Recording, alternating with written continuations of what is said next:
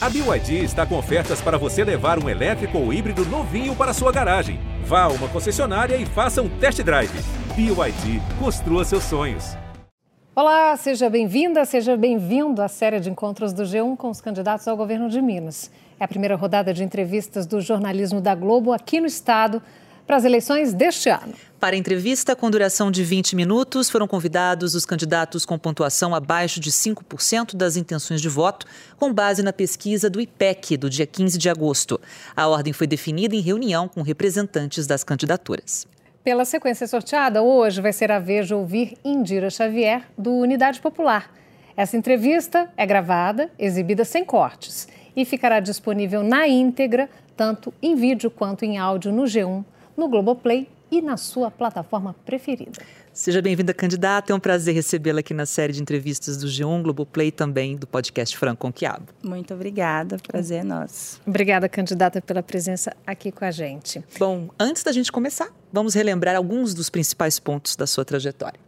Indira Xavier tem 37 anos, é natural de Maceió, Alagoas e militante há mais de 20 anos. Começou no movimento estudantil secundarista do Cefete Alagoas. Atuou na coordenação nacional do movimento de mulheres Olga Binário e no Comitê Latino-Americano e Caribenho de Mulheres. Hoje, Indira atua na coordenação da Casa de Referência da Mulher Tina Martins. Da redação do G1, eu sou Liliana Junger. E eu sou Thaís Pimentel e a nossa entrevistada de hoje é Indira Xavier. Candidata, muito obrigada pela sua participação com a gente no nosso podcast Frango com Quiabo do G1 e a gente já começa falando sobre violência de gênero, porque a senhora é uma das responsáveis por acolher mulheres vítimas de violência na Casa Tina Martins, aqui em Belo Horizonte, que falamos na sua biografia, inclusive. Né? E que políticas públicas a senhora pretende adotar para ampliar a rede de atendimento a essas vítimas de todo o Estado, se a senhora for eleita?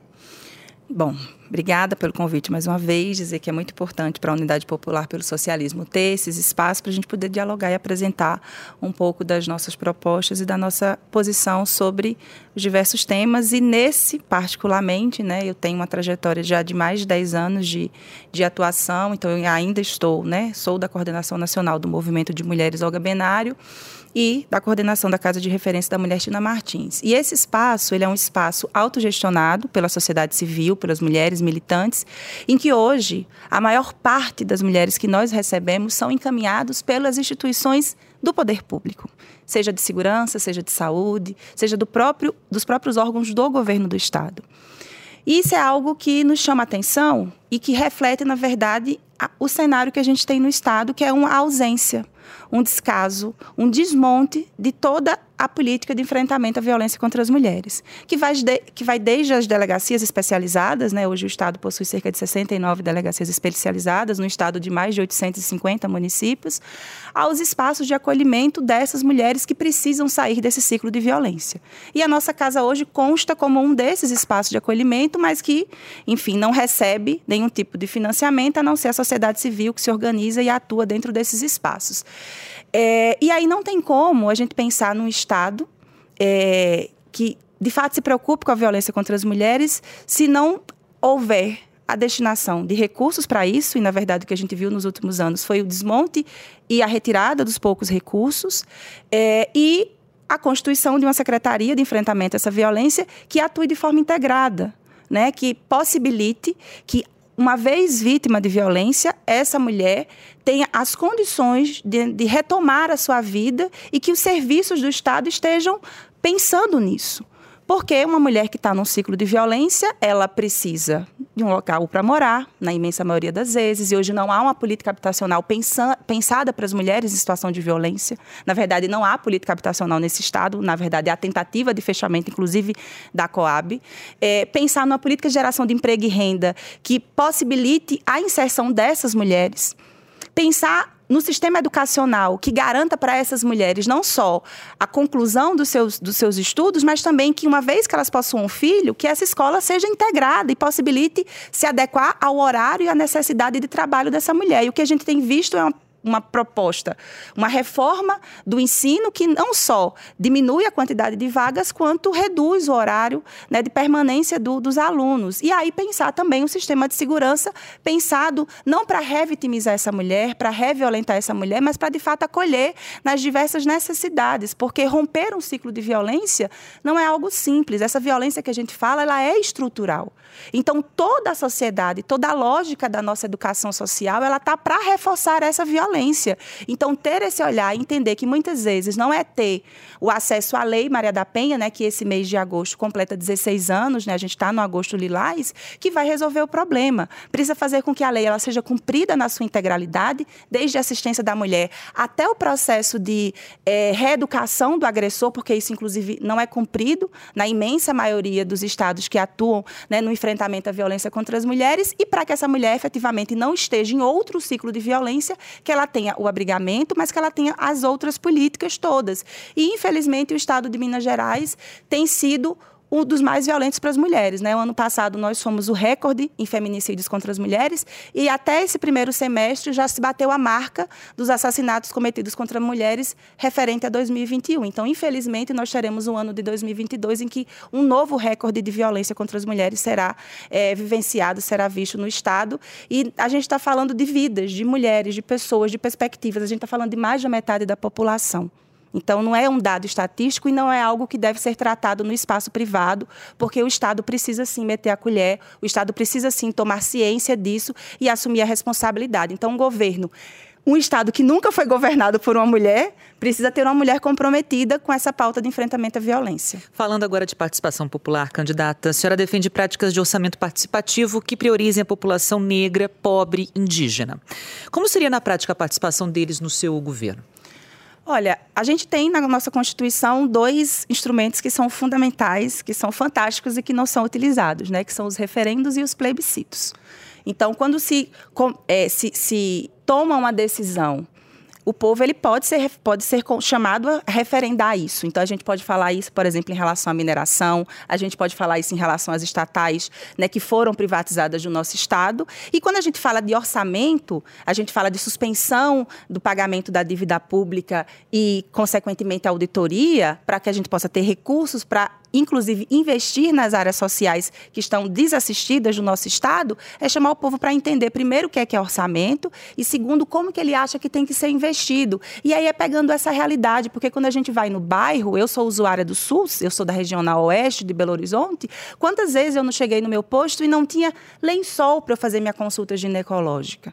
Quantas vezes não tinha amoxilina para poder fazer um tratamento? Né? Então, é chamar, a partir da experiência de participação popular que nós temos né, nos espaços deliberativos da sociedade civil, para que o povo fale, proponha e, a partir daí, a gente faça a dotação orçamentária, levando em consideração quem utiliza né, os recursos do Estado, que é o povo, que é o contribuinte.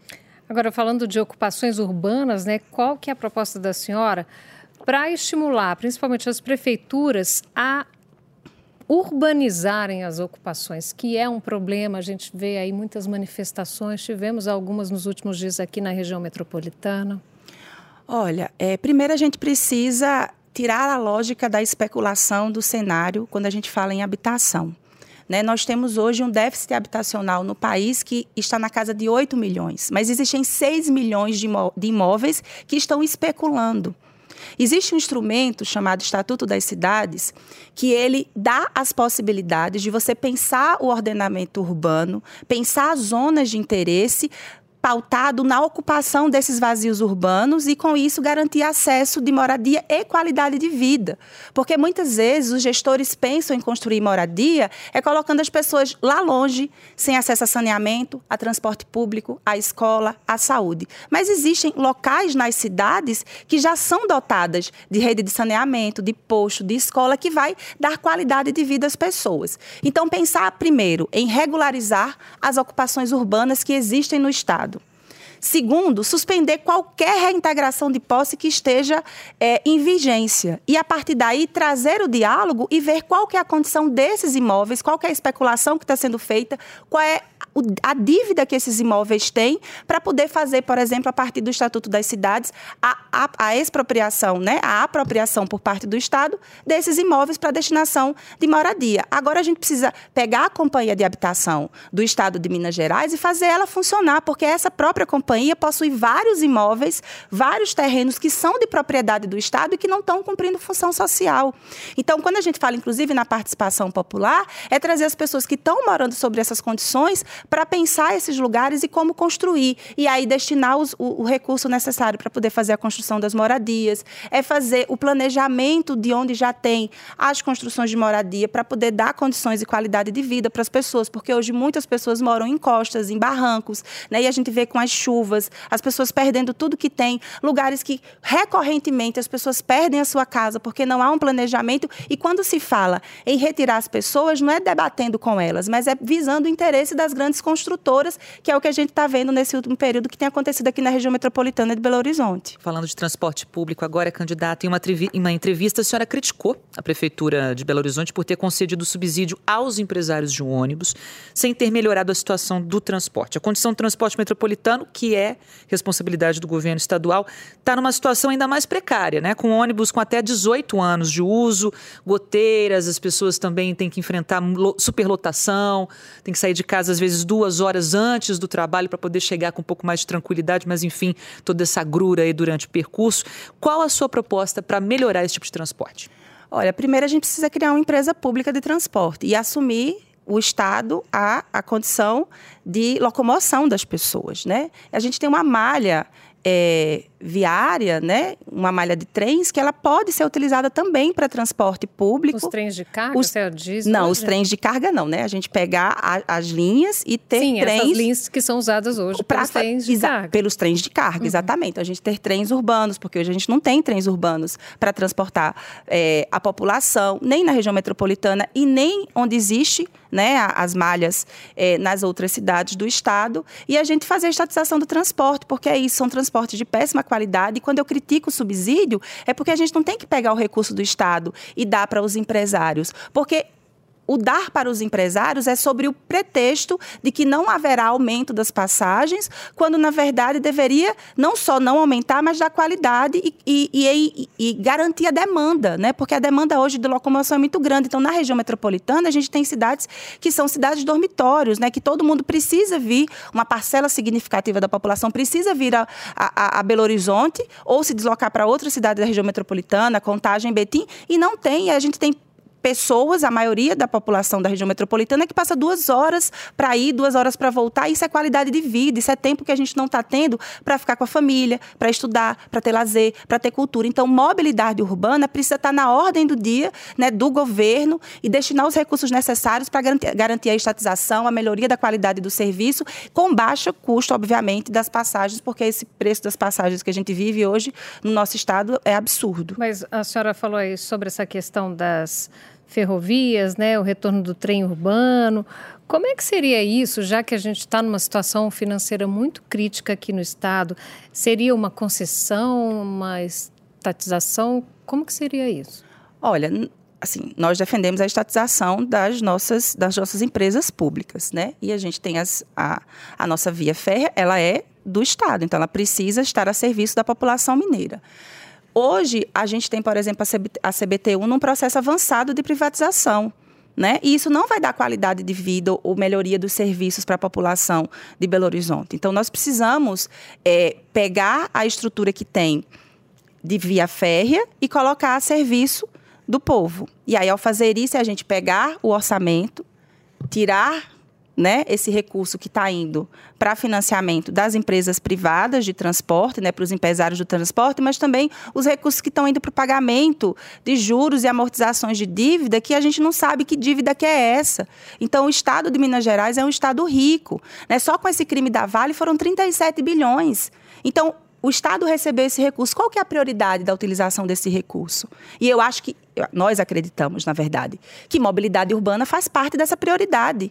E se a gente tem o crime da Vale, né, na região da bacia do Rio Doce, Paraopeba, que atinge sobretudo, né, quando a gente pensa aqui a região metropolitana e que existe malha férrea, por que, que não pensar um planejamento urbano que leve em consideração a aplicação também desses recursos para poder garantir a mobilidade urbana da região? A senhora mencionou aí a questão da tragédia, né, da mineração, falando de mineração também, que está no plano de governo da senhora vai, vai criar, portanto, uma política pública em âmbito estadual para monitoramento e fiscalização de barragens, caso seja eleita. Né? Não vai ter mais autorregulação, automonitoramento, que é uma vigência hoje em grande parte das mineradoras, na realidade, em sua totalidade.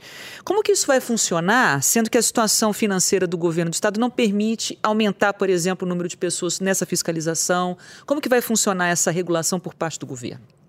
Olha, não permite pela, pela, pela pelo sistema que o Estado adotou em relação à dotação orçamentária, ao teto dos gastos. Então, quando a gente assumir o governo, a primeira coisa que a gente vai fazer é rever tudo isso. Certo? Porque esses limites que são utilizados como desculpa, como justificativa, eles, na verdade, são falaciosos. Né? Então, a gente precisa garantir a fiscalização, garantir zonas livres de mineração, chamar a população das regiões que são atingidas pela mineração para dialogar e debater sobre a prática da mineração naqueles espaços. E aí, o recurso, o recurso ele existe. O que a gente precisa fazer é acabar com essa justificativa de que não se pode contratar as pessoas porque existe o teto, porque o Estado está quebrado. Isso não é verdade. Né? O Estado fechou supostamente em déficit no ano passado, né? Em consideração ao orçamento que foi aprovado e o orçamento que o Estado declarou né, ter, mas isentou em 100 bilhões as empresas, né, como a localiza aqui no estado. Então, como é que você não taxa as grandes fortunas? Como que você permite que os que já são muito ricos e lucram a partir da exploração do povo mineiro, a partir do próprio minério, que é uma extração que dana o estado, mas que deixa apenas 4% do, do, do orçamento, que não é, emprega substancialmente o povo mineiro e aí você não fiscaliza isso. Né? Então precisa de fato ter uma postura firme em relação a isso, para que onde haja atividade minerária ela possa ser em comum acordo, é, em harmonia com quem vive e, sobretudo, pensando o meio ambiente. Então, a senhora falou de meio ambiente né, no seu programa de governo. A senhora pretende priorizar práticas produtivas que preservem o meio ambiente. Que tipos de atividades senhora vai estimular né, no Estado e como é que vai fazer isso? Isenção ou redução de impostos podem ser uma alternativa? Sim, mas pensar principalmente a agricultura familiar, né? Pensar agroecologia, pensar como que a gente usa o nosso território, que é gigantesco, né? As nossas minas e as nossas gerais, para é, promover outras atividades é, que não sejam somente minerárias e que estejam é, em consonância com o meio ambiente. E esse que é tão lindo no nosso estado, mas que tem sido tão é, castigado né, pela atividade minerária predatória. Então, pensar nessas isenções, pensar quem são as pessoas, que tipo de ações estão sendo desenvolvidas nos territórios, nas regiões, pensando né, na, como combater o desmatamento, as queimadas que são muito constantes no nosso, na, na região metropolitana, por, por, exemplo, nesse período, né? Então isso dificulta a qualidade de vida, o ar, mas que atividades a gente pode desenvolver? Então já existem várias ações, assim, várias, várias iniciativas sendo pensadas. Então, enquanto governo é fortalecer isso e colocar o meio ambiente como prioridade, porque mineração predatória não não cumpre uma função social ou não é uma atividade né, que deve ser estimulada pelo governo, e sim outras atividades que é, sejam desenvolvidas em harmonia e consonância com o meio ambiente. Bom, no seu no programa de governo, a senhora diz que pretende reconhecer e valorizar saberes ancestrais no SUS. Que saberes são esses? Olha, a gente vive num estado que tem uma comunidade, uma população, né, ribeirinha, quilombola, né, muito grande, né, indígena, né, territórios indígenas gigantescos no nosso estado, e que são territórios ancestrais e que trazem consigo a prática do cuidado da cultura e do e da saúde para essas populações. E essa lógica, é, muitas vezes mercadológica, de pensar a saúde como a doença e a cura, e a cura ela é necessariamente é, medicamentosa, passada por um, né, uma empresa farmacêutica, não necessariamente é o único caminho. Né? Então, essa valorização né, do cuidado, das plantas. E aí, quando a gente pensa o meio ambiente, é como que a gente promove, inclusive, o resgate de várias dessa, desses, é, dessas substâncias, né?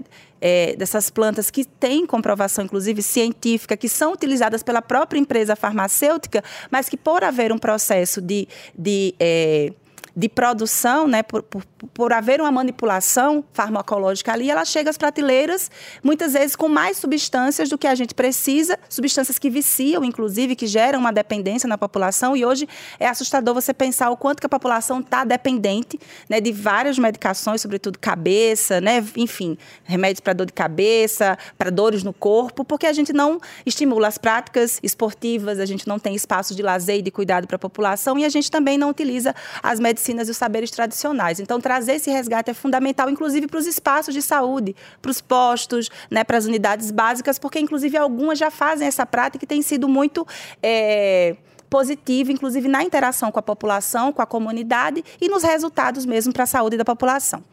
Candidata, a gente já está chegando aqui ao fim. Vamos só falar sobre educação, que uma das suas propostas é, é, a revogação do novo ensino médio. Como que a senhora pretende fazer isso, né? E, e se essa medida for uma determinação do governo federal, como é que vai ficar?